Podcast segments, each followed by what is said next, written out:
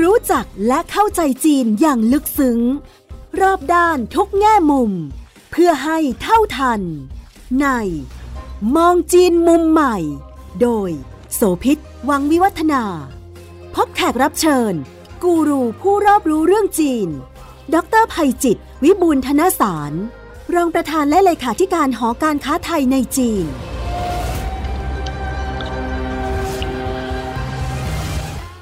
สวัสดีค่ะ มองจีนมุมใหม่ทางไทย PBS Podcast มาแล้วนะคะ รายการของเราได้เคยคุยกันหลายตอน ถ้าพูดถึงเรื่องของ ภาพรวมเศรษฐกิจ แล้วก็ทิศทางการขับเคลื่อนของจีนค่ะว่ามีหลายรูปแบบนะคะ มีลักษณะเป็นโมเดล การจำลองในบางตัวอย่างของนโยบายทางเศรษฐกิจเอามาใช้ เพื่อได้ผลเสร็จแล้วก็ไปใช้ในพื้นที่อื่น ๆ หรือการพยายามจะควบคุมหรือจำกัดผลกระทบ อย่างเช่น ทดลองเปิดเสรีทางด้านเศรษฐกิจการเงิน ทดลองเปิดเสรีทางด้านของนวัตกรรม แล้วก็ความรู้ทางด้านวิทยาศาสตร์แม้กระทั่งแนวทางของการพัฒนาคน ตัวที่น่าสนใจมากตัวหนึ่งของจีนคือเรื่องของการพัฒนาอุตสาหกรรมขั้นพื้นฐานเรื่องของการคมนาคมขนส่งนะคะโครงสร้างพื้นฐานทั้งหลาย ปัจจุบันนี้จีนเนี่ยถือว่าโดดเด่นในเรื่องของระบบรางนะคะไม่ว่าจะเป็นรถไฟปกติรถไฟความเร็วสูง ที่เขาก็เคลมว่าเขาสามารถจะไปได้ในทุกสภาพพื้นที่อากาศนะคะแล้วก็ภูมิประเทศด้วย ไม่ว่าจะภูเขาที่ราบลุ่มต่ำอากาศหนาวเย็นมาก ถึงขนาดติดลบเยอะๆ หรือแม้กระทั่งร้อนเป็นทะเลทราย แต่ตัวนี้ไปเชื่อมโยงกับยุทธศาสตร์ของการพัฒนาตัวหนึ่งที่น่าสนใจมากค่ะ คือเราเคยคุยกันเรื่องของเศรษฐกิจสีน้ำเงินนะคะ เศรษฐกิจสีเขียว ตอนนี้จีนก็มีอีกตัวหนึ่งที่น่ามาเจาะลึกคือ เศรษฐกิจที่พูดถึงเรื่องของระยะเวลาค่ะ one hour economy คือเศรษฐกิจใน 1 ชั่วโมงเนี่ยนะคะ มันไปเชื่อมโยงที่ไม่ใช่แค่ พูดถึงระยะเวลาของการเดินทางจากจุดหนึ่งไปจุดหนึ่งภายใน 1 ชั่วโมงเนี่ย จีนจะกวาดเป็นรัศมีของการพัฒนา แล้วก็วางนโยบายในเชิงที่มีหลายมิติทั้งเศรษฐกิจแล้วก็ด้านสังคมและอื่น ๆ ด้วย เราจะมาขยายเรื่องนี้กันนะคะ ดรภัยจิตวิบูลธนสารรองประธานและเลขาธิการหอการค้า ไทยในจีนจะเล่าให้ฟังค่ะ สวัสดีครับ สวัสดีคุณโสภิตแล้วก็แฟนๆรายการทุกท่านครับ One Hour Economy เนี่ยเป็นอีกหนึ่งนโยบายที่จีนเอามาใช้ที่มาที่ไปแล้วก็ขยายนิยามของมันหน่อยได้ไหมคะอาจารย์เขาวางหลักแบบไหนถึงได้เลือกตัวนี้ขึ้นมาเป็นหนึ่งในโมเดลคะคือหลักการพื้นฐานก็คือรัฐบาลจีนเนี่ยเขาอยากเห็น เมืองแต่ละเมืองเนี่ยมันสามารถให้ผู้คนเนี่ยเดินทางไปมาหาสู่ระหว่างกันภายในเมืองเนี่ยในระยะเวลา 1 ชั่วโมงเดินทาง คือว่าง่ายถ้าเช้าตื่นมาจะไปทำงาน คุณก็ไม่ควรใช้เวลาเกินกว่า 1 ชั่วโมงในการเดินทาง คุณจะไปเรียนหนังสือ คุณก็ไม่ควรใช้เวลามากกว่า 1 ชั่วโมงในการเดินทาง มันเกิดขึ้นเพราะว่าอย่างนี้ครับ คือถ้าเรามองย้อนกลับไปในยุคแรก ๆ ที่จีนเปิดประเทศเนี่ยการพัฒนาชุมชนเมืองของจีนเนี่ย มันมันยังน้อยอยู่ มันเป็นพื้นที่เกษตรกรรมจะเป็นส่วนใหญ่ดังนั้นสมัยก่อนเนี่ยคนส่วนใหญ่ของจีนอยู่ในพื้นที่ชนบทนะไม่ถึง 20%นะที่อยู่ในชุมชนเมืองที่อยู่ในหัวเมืองต่างๆแต่พอเวลาผ่านไปเนี่ยจีนเขาค่อยพัฒนา แล้วเขาก็มองเรื่องนี้เป็นประเด็นเป็นในเชิงนโยบายนะว่าเขาอยากจะพัฒนาชุมชนเมือง ที่เขาส่งคนมาดูงานสิงคโปร์ส่งคนไปดูงานหัวเมืองต่างๆนะเพื่อจะเรียนรัด แล้วก็เอามาพัฒนาวางแผนวางระบบโครงสร้างพื้นฐานสิ่งอำนวยความสะดวก เพื่อให้การพัฒนาชุมชนเมืองของจีนเนี่ยมันไม่ประสบปัญหานะเหมือนที่เกิดขึ้นในต่างประเทศ แต่แน่นอนโหจีนคนเยอะนะสัก20 ปีที่ผ่านมาเนี่ยคนจีนเนี่ยผมคิดว่าเพิ่มขึ้นเอา 20 ปีที่เพิ่มขึ้นปีเข้ามาอยู่ในเมืองนะปีสักประมาณ 20 ล้านคน ก็เท่ากับ 400 ล้านคนในช่วง 20 ปีที่ผ่านมา ซึ่งมันเป็นอัตราเร่งที่สูงมาก ถ้าเราเทียบกับอเมริกาเนี่ยเราเห็นหัวเมืองมันผุดขึ้นเนี่ยชุมชนเมืองเนี่ยสหรัฐอเมริกาพัฒนาชุมชนเมืองใช้เวลาถึง 60 ปีนะในขณะที่ยุโรปสมัยก่อนใช้เวลา 90 ปี คือเกือบหนึ่งศตวรรษนะในการพัฒนาชุมชนเมืองให้มันมีความแข็งแกร่ง แต่จีนใช้เวลาเพียง 20 ปี แน่นอนการที่มันเติบโตอย่างรวดเร็วลักษณะแบบเนี้ยมันก็ทำให้แฝงไว้ด้วยปัญหาเนี่ยเช่น ปัญหาการจราจรลองคิดดูสมัยก่อนคน 80%อยู่นอกเมือง มาในยุคหลังเนี่ยอย่างปัจจุบันเนี่ยอัตราของ urbanization ของจีนเรื่องของชุมชนเมืองเนี่ยมันปาเข้าไปประมาณ 65%นะแล้วก็มีแนวโน้มจะเพิ่มสูงขึ้นไปเรื่อยๆนะครับมีการพูดกันบอกว่า 2030เนี่ยประมาณ 7-8 ปีข้างหน้าเนี่ยคน 70%คือประมาณพันล้านคนนะ ของจีนจะเข้ามาอยู่ในเมืองอืมผ่านไปถึง 2035 จะกลายเป็น 75%นะคนอยู่ในชนบทจะเหลือแค่ 25%คนอยู่ในเมืองจะเพิ่มขึ้นไป 75 คือตัวเลขแทบกลับกันเลยกลับกันนะค่จากช่วงที่เขาเริ่มเปิดประเทศเมื่อ 40 กว่าปีก่อน มันก็เลยทำให้เกิดปัญหา รัฐบาลจีนเขาก็เลยคิดเอ๊ถ้าเป็นอย่างนี้ต่อไปเนี่ยการพัฒนาชุมชนเมืองเขาก็อาจจะประสบปัญหา เพราะแม้หัวเมืองมันจะผุดขึ้น แต่มันก็ซ่อนไว้ด้วยปัญหาเรื่องการจราจร ปัญหามลพิษ แย่งกันกินแย่งกันใช้อะไรต่างๆ แล้วมันก็ทำให้เกิดการกระจุกตัวของทรัพยากร จีนจะบอกว่าเอ๊สมัยท่านสีจิ้นผิงขึ้นมาเนี่ยนะจีนก็บอกเอางี้ได้นอกจากการพัฒนาชุมชนเมืองที่เป็นนโยบายอยู่แล้วเนี่ย ขอปรับโมเดลหรือแนวทางการพัฒนาหน่อย จากการพัฒนาที่มุ่งเน้นภายในเมือง ให้ครอบคลุมไปถึงการพัฒนาระหว่างเมืองด้วย มันก็หมายถึงว่าเออจาก intra city เนี่ยมันเป็น inter city ซึ่งมันก็ทำให้จีนการวางแผนโครงสร้างพื้นฐานสิ่งอำนวยความสะดวกเนี่ยแล้วมันเปลี่ยนไป จากเดิมที่ทำเฉพาะภายในเมือง ตอนนี้พอมองเออมันทำระหว่างเมืองด้วย เพื่อจะพัฒนาเป็นกลุ่มเมืองในอนาคต โครงสร้างพื้นฐานมันก็เริ่มขยายออกไป ผมจำได้สมัยก่อนเนี่ยผมไปอยู่เมืองจีนใหม่ๆ ไปเซี่ยงไฮ้เนี่ยขับรถหนึ่งชั่วโมงเดินทางเนี่ยยังไม่พ้นนะขอบของเมืองอะของเมืองเซี่ยงไฮ้เหตุผลเพราะอะไรเพราะรถมันติดครับนะทางด่วนไม่ว่าจะมีแต่จำนวนรถมันเพิ่มขึ้นอย่างรวดเร็ว เพราะเราก็ทราบว่าตลอดหลายสิบปีที่ผ่านมาเนี่ยจีนเติบโตเร็ว วันนี้เฉพาะในเมืองจีนเนี่ยมีรถวิ่งบนท้องถนนลองคิดดู 300 ล้านคันอะ ค่ะ จนกระทั่งต้องมีมาตรการในสมัยก่อนที่ออกมาจำกัดป้ายทะเบียนรถนะฮะการจำกัดว่าเลขคู่จะวิ่งได้วันไหน เลขลงท้ายด้วยอะไรจะวิ่งได้วันไหน เลขคี่จะวิ่งได้ด้วยวันไหน แล้วก็มีรถมากกว่าหนึ่งคัน ก็หมายความว่าคุณก็ต้องจอด ข้อจำกัดมากมาย ซึ่งก็เป็นส่วนหนึ่งของมาตรการที่ฝั่งทางจีนเขาพยายามจะแก้ปัญหารถติด แต่ก็ไม่ค่อยได้ผลถูกไหมฮะ จนกระทั่งมาเกิดเรื่องของระบบรางไฮเวย์ช่วยคลี่คลายลงมาหน่อยหนึ่งเนี่ยตรงเนี้ยเป็นเรื่องสำคัญ เพราะว่ารัฐบาลเนี่ยพยายามแต่ละหัวเมืองเนี่ยพยายามออกมาตรการในการมาจำกัดจำนวนการเพิ่มขึ้นของรถ เช่น คุมป้ายทะเบียน คุมการออกมาใช้รถใช้ถนนในแต่ละวันแต่ละช่วงเวลา แต่มันก็ยังไม่ไม่ไม่มีประสิทธิภาพ เพอเอิญจีนเนี่ยเขามีความสามารถแล้วเขามุ่งมั่นทำต่อมาเขาก็พัฒนาไอ้รถไฟความเร็วสูงเขาขึ้นมา และพอเขาเริ่มต้นเส้นทางแรกระหว่างกรุงปักกิ่งกับนครเทียนจินได้ หลังจากนั้นเนี่ยเขาก็ต่อยอดไปใช้ในหัวเมืองอื่นๆ เต็มไปหมดเลย แล้วก็เชื่อมโยงระหว่างเมืองแน่นอนจากเดิมเราขับรถเนี่ยร้อยกิโลเมตรต่อชั่วโมง รถไฟรุ่นแรกๆอาจจะบอก 250 กิโลเมตรต่อชั่วโมง เดี๋ยวนี้ 350 กิโลเมตรต่อชั่วโมง 1 ชั่วโมงเดินทางของจีนเนี่ยมันไปได้ไกลขึ้น พอมันไปไกลขึ้นเสร็จปุ๊บมันก็เป็นการขยายเมืองนะซึ่งอันนี้มันก็สร้างประโยชน์ในหลายมิตินะผมเจอเพื่อนคนจีนเนี่ยบางทีบอกว่าเอ้ยเสาร์อาทิตย์ไปไหน บอกอ๋อเดี๋ยวจะกลับไปเยี่ยมญาตินั่งรถไฟออกไปชั่วโมงสองชั่วโมงถึงอะเขาบอกสมัยก่อนใช้เวลาเป็นวัน แต่ปัจจุบันเนี่ยพอรถไฟมันมาทางเลือกในการเดินทางมันเกิดขึ้นทำให้เขาได้รับความสะดวกเพิ่มมากขึ้น ผมเพิ่งจำได้สมัยผมไปอยู่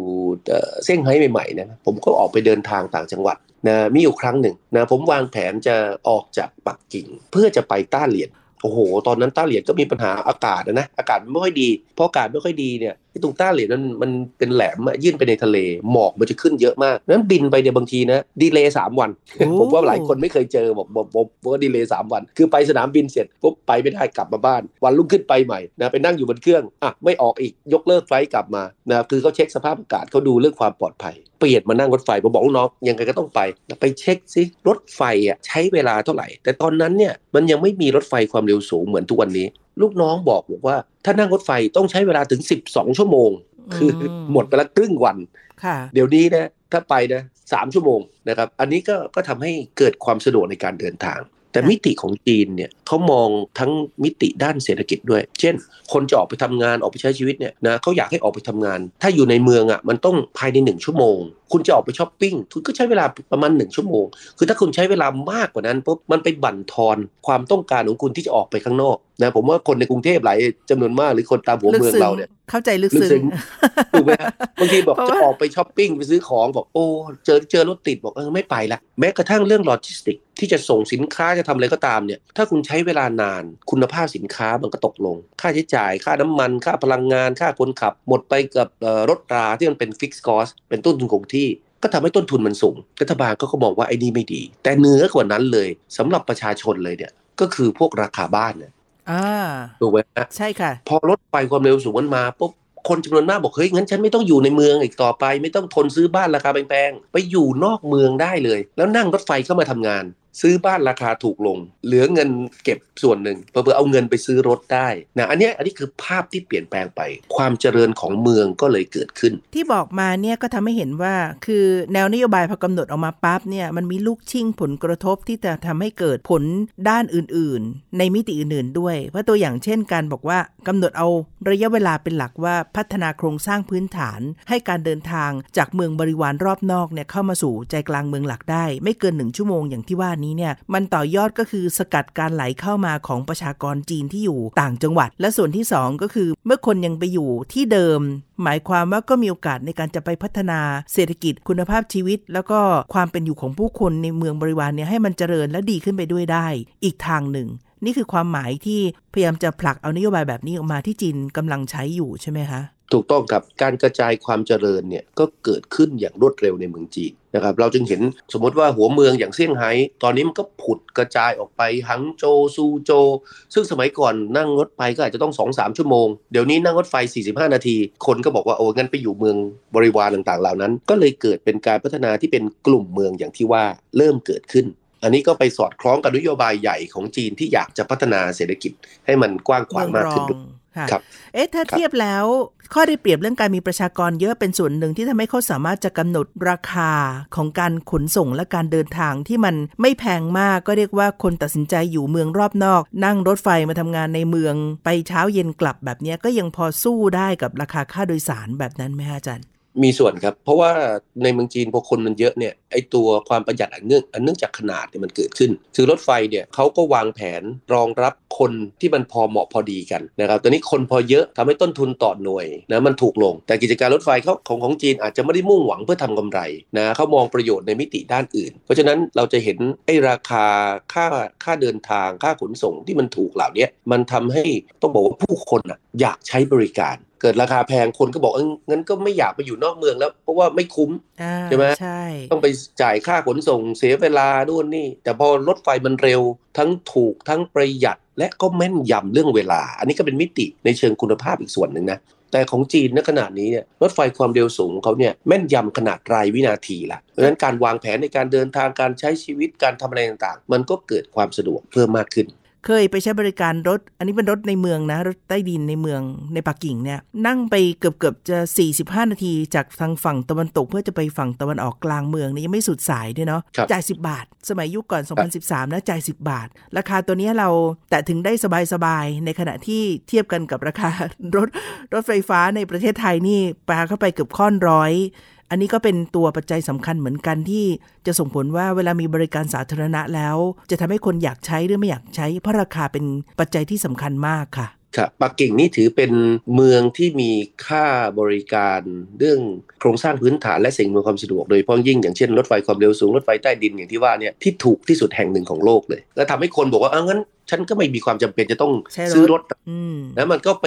ลดปริมาณรถบนท้องถนนไป ทีนี้มันมีอีกตัวหนึ่งที่ก็เกิดเรียกว่าอยู่ในกลุ่มเดียวกันน่ะหนึ่งสองสามที่อาจารย์ว่า มันมีนโยบายในลักษณะนี้ขึ้นมามันคืออะไรยังไงคะ ที่อย่างนี้รัฐบาลเริ่มคิดบอกเอาละเดินทางภายในเมืองนะครับหัวเมืองที่เกิดขึ้นเนี่ยให้อยู่ในระยะเวลาหนึ่งชั่วโมง ก็เกิดความคิดต่อว่าอ้าวพอมันพัฒนาเรื่องความเร็วในการเดินทาง เกิดกลุ่มเมืองขึ้นมา คนก็บอกว่าอ้าวงั้นก็ต้องวางแผนต่อว่านอกจากเดินทางในเมืองแล้วเนี่ยวันนี้มันต้องเกิดการบูรณาการของเมืองข้างๆด้วย จากเมืองหลักไปเมืองรอง มันจะได้เกิดความเจริญกระจายตัวออกไป ก็เริ่มคิดบอกว่าอ้าวงั้น ถ้าเดินทางภายในกลุ่มเมือง เช่น สมมติว่าเซี่ยงไฮ้นะมีกลุ่มเมืองตรงปากเป็นน้ำแยงซีเกียงวันนี้1บวก26 เมือง การเดินทางจากเซี่ยงไฮ้ไปยังเมืองบริวารอีก 26 เมืองเนี่ยให้อยู่ในระยะเวลาไม่เกิน 2 ชั่วโมงเดินทาง นะก็เป็นสูตรอืม2แต่จีนไม่ได้ทำกลุ่มเมืองเฉพาะปากแม่น้ำแยงซีเกียง จีนวันนี้ทำกลุ่มเมืองไป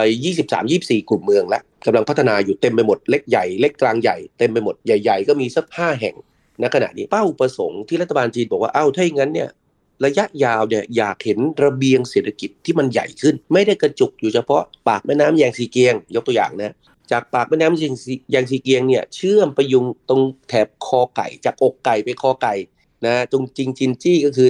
ตรงปักกิ่งที่เมื่อกี้คุณโสภิตพูดนะมีเทียนจินมีเหอเป่ยเนี่ยนั่นก็เป็นอีกหนึ่งคลัสเตอร์สำคัญค่ะนะเดินทางระหว่างกันเขาบอกไม่เกิน 3 ชั่วโมง ก็เลยเป็นสูตร 1 2 3ณขณะนี้อ่านะครับ เป็นแผนระดับชาติเลยนะ เราอาจจะเห็นเขาค่อยๆปล่อยแนวทางในการดำเนินการเรื่องเศรษฐกิจ 1 ชั่วโมงเดินทางมา ตอนนี้ก็เริ่มพูดถึงเศรษฐกิจแบบ 1 2 3นะสำหรับการเดินทาง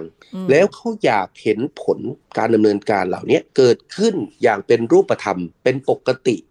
วิสัยของคนจีนที่จะต่อไปจะเป็นใช้สูตรแบบนี้นะภายในปี 2035 นี่เองครับ โอ้ก็อีกไม่กี่ปี เพราะฉะนั้นไอ้โครงข่ายคมนาคมขนส่ง เรื่องรถไฟความเร็วสูง เรื่องแม้กระทั่งสปีดความเร็วของรถไฟความเร็วสูงเนี่ยก็จะเพิ่มสูงขึ้นเรื่อยๆนะเราเคยคุยกันในรายการเราว่า ต่อไปมันจะมีรถไฟตัวใหม่ใช่ไหมแม่เหล็กไฟฟ้า เราคุยกันเรื่อง 350 ใช่ไหมตอนนี้อืมนะครับอนาคตจะมีตัวใหม่ 600 กิโลเมตรต่อชั่วโมงนะมันก็ทำให้โอ้ไอ้สิ่งที่เรากำลังพูดเนี่ยเกิดขึ้นเป็เป็นนไปได้เป็นเป็นอ่าเป็นเรื่องปกติ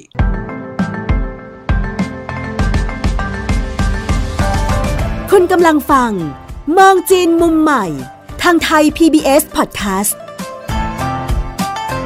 เวลาที่เขาคำนวณสูตรบอกว่าระยะของการเดินทางไม่เกิน 1 2 3 ชั่วโมงอย่างที่ว่าเนี่ยเขาโฟกัสเอาจุดหลักคือ โครงสร้างคมนาคมทางบก เป็นหลักหรือว่า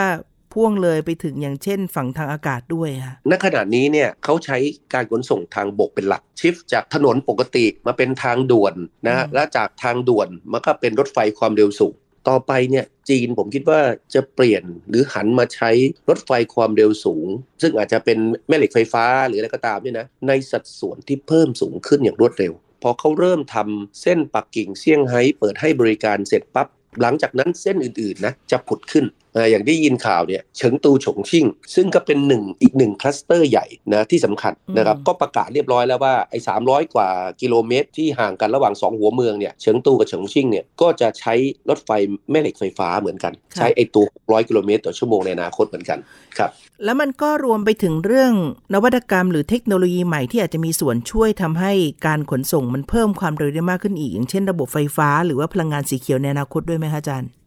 ตัวนั้นผมคิดว่าจะเป็นตัวเสริมที่จะทำให้การใช้พวกพาหนะพลังงานทางเลือกแบบเนี้ยมันเกิดเป็นรูปธรรมอืมเพราะวันนี้เนี่ยเราจะสังเกตเห็นตามหัวเมืองสำคัญเนี่ยมีพื้นที่อะไรเนี่ยเอาเป็นฐานในการผลิตพลังงานสีเขียวเต็มไปหมดเช่นติดกังหันลม พลังงานแสงอาทิตย์จากแรงต่างๆแล้วก็ใช้ประโยชน์สำหรับหลาย ๆ สิ่งเขาคิดแล้วผลิตเสร็จปุ๊บจะไปเก็บยังไง เก็บแล้วเนี่ยจะส่งผ่านพลังงานสีเขียวเหล่าเนี้ย ซึ่งบางทีแน่นอนไอ้พื้นที่ที่มันจะใช้สำหรับการผลิตพลังงานสีเขียว มันไม่ควรอยู่ใจกลางเมืองถูกไหมฮะใช่เพราะใช่เพราะที่มันแพงมันก็ต้องอยู่นอกเมืองหรือไปอยู่เมืองรอง หรือไปอยู่ตามหุบเขา แล้วเขาก็เดินสายไฟมาเขาก็พัฒนาสายไฟที่มันประหยัดพลังงาน คือแทนที่จะส่งจากจุดหนึ่งไปจุดหนึ่งแล้วไปสูญเสียพลังงานระหว่างทางเยอะเนี่ยเขาก็ให้ไม่ให้มันสูญเสียหรือให้สูญเสียน้อยที่สุดท้ายสุด พลังงานที่ผลิตขึ้น ก็ถูกนำมาใช้ในเมือง หรือถูกนำไปใช้ระหว่างเส้นทางการเดินทางเนี่ยที่เราคุยกันอยู่เนี่ยได้อย่างมีประสิทธิภาพยิ่งขึ้นเราเคยคุยกันในการเรื่องของระบบเส้นทางที่แบบถนนอัจฉริยะที่ ชาร์จไฟได้ตลอดเวลา ในอนาคตเทคโนโลยีเหล่านี้มันอาจจะเป็นส่วนหนึ่งของการมาทำให้ในแง่ของการเพิ่ม speed ความเร็ว หรือทำให้เกิดความสะดวกในการเดินทางขนส่งได้เพิ่มมากขึ้นสำหรับรถยนต์ค่ะรถยนต์ไฟฟ้าในอนาคตของจีนเนี่ยขับไปแล้วก็สามารถชาร์จไฟฟ้าได้ไม่ต้องกลัวน้ำมันหมดเอาไว้ง่ายค่ะๆอันนี้ก็คือไม่ต้องกลัวไฟหมด ใช่ และที่สำคัญก็คือมันสามารถเพิ่ม speed ความเร็วได้ด้วย เพราะใช้ระบบการควบคุมจากดาวเทียม แล้วก็หวังว่าจะลดเรื่องของอุบัติเหตุนะไอ้ระบบพลังงานในอนาคตเนี่ยมันอาจจะเป็นส่วนหนึ่งของการที่จะคิดค้นนวัตกรรมบางอย่างที่มาช่วยทำให้นโยบาย one hour economy หรือว่าเนี่ยหนึ่งสองสามเศรษฐกิจของการเดินทางที่เป็นคลัสเตอร์เนี่ยมันอาจจะมีอะไรใหม่ ๆ ที่ทำให้ต้องติดตาม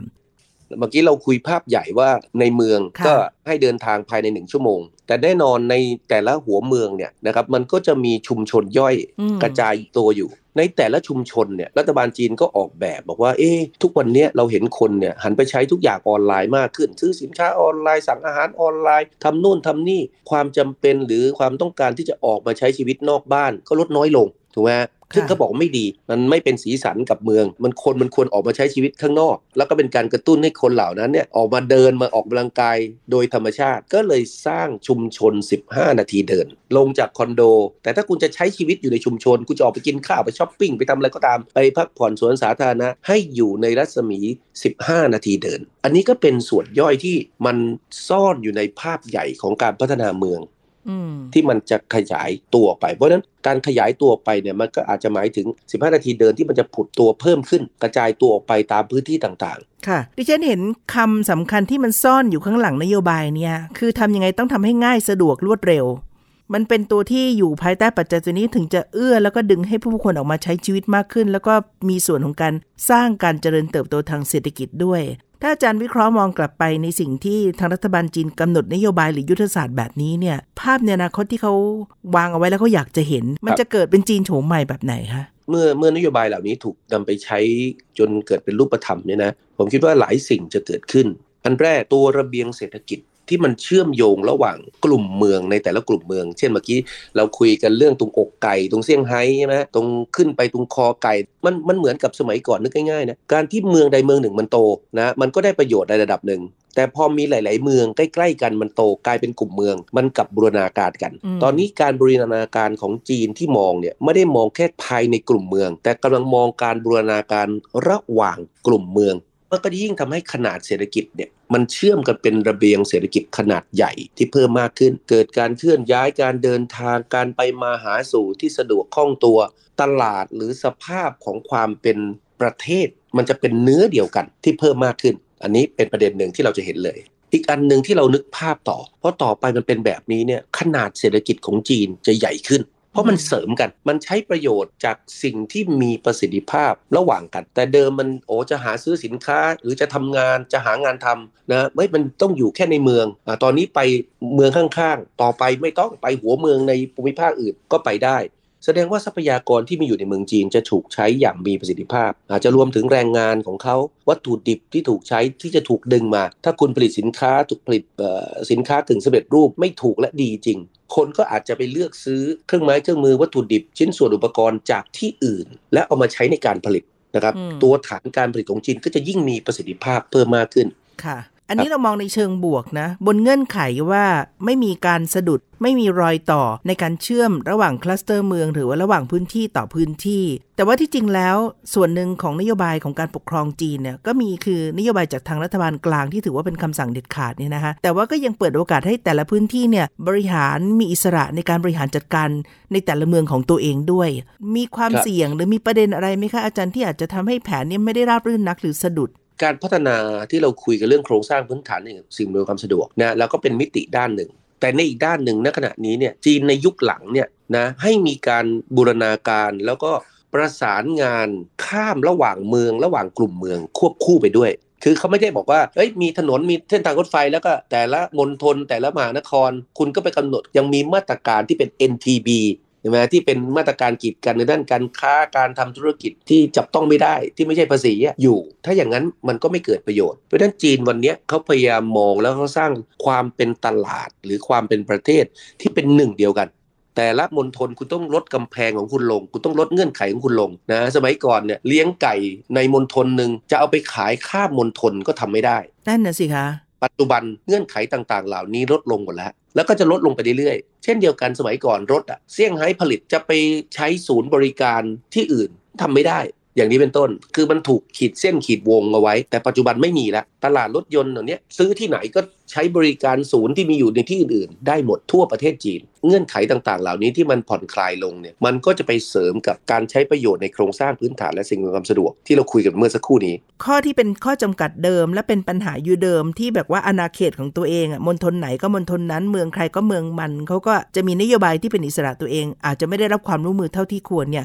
หนึ่งในปัญหานี้มีแนวโน้มที่จะคลี่คลายและจะถูกแก้ในอนาคตเพื่อจะลดช่องว่าง แล้วก็เชื่อมประสานรอยต่อที่เคยเกิดขึ้นในอดีตถูกไหมฮะถูกครับ ทุกวันนี้มาตรการต่างๆเหล่านี้หดหายลงไปเรื่อยๆนะครับเพราะว่าถ้าเราสังเกตดูจีนในช่วงหลายปีหลังเนี่ยพยายามผลักดันให้ผู้บริหารของแต่ละหัวเมืองมหานครต่างๆมณฑลเนี่ยตระหนักถึงความสำคัญของความเป็นตลาดเดียว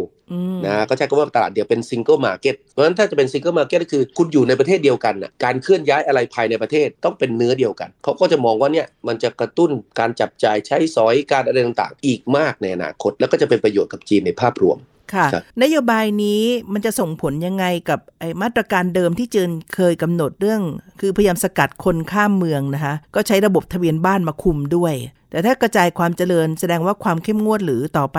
การจำกัดเรื่องทะเบียนบ้านก็อาจจะไม่มีความจำเป็นเพราะคนไม่ได้อยากจะย้ายออกจากถิ่นเดิมแล้วค่ะอาจารย์ ช่วงหลายปีหลังระบบหู้โคหรือไอ้ระบบทะเบียนราษฎรผ่อนคลายไปแล้ว แต่ละหัวเมืองเนี่ยเดี๋ยวนี้เปิดกว้างในการให้มีการเคลื่อนย้ายได้สะดวกง่ายดายยิ่งขึ้น เนื่องจากว่าแต่ละเมืองเนี่ยเขาเขาพยายามจะสร้างปัจจัยในการดึงดูดคนเก่งๆ เอาไว้ซะด้วยเขากลับกลายเป็นว่าทำไงจะอำนวยความสะดวก ก็ปรับลดเงื่อนไขต่างๆ เหล่านั้น ซึ่งมันก็ไปสอดรับกับกระแส เพราะว่าแต่ละหัวเมืองเนี่ยมันมีความต้องการหรือมีการวางแผนในการพัฒนา เพื่อเป็นศูนย์กลางอะไรบางอย่างเนี่ยที่แตกต่างกัน ทีนี้กลับมาดูที่นโยบายเนี่ย one hour economy ที่ว่านี้รวมทั้ง plus แบบ 1 2 3 ชั่วโมงของการเดินทางถึงด้วย มีประเด็นอะไรไหมคะอาจารย์ที่คิดว่าควรจะต้องจับจ้องมอง หรือว่ามันอาจจะเป็นอุปสรรคที่ทำให้ไม่สำเร็จได้อย่างที่วาดหวังไว้ เอ่อผมคิดว่าถ้า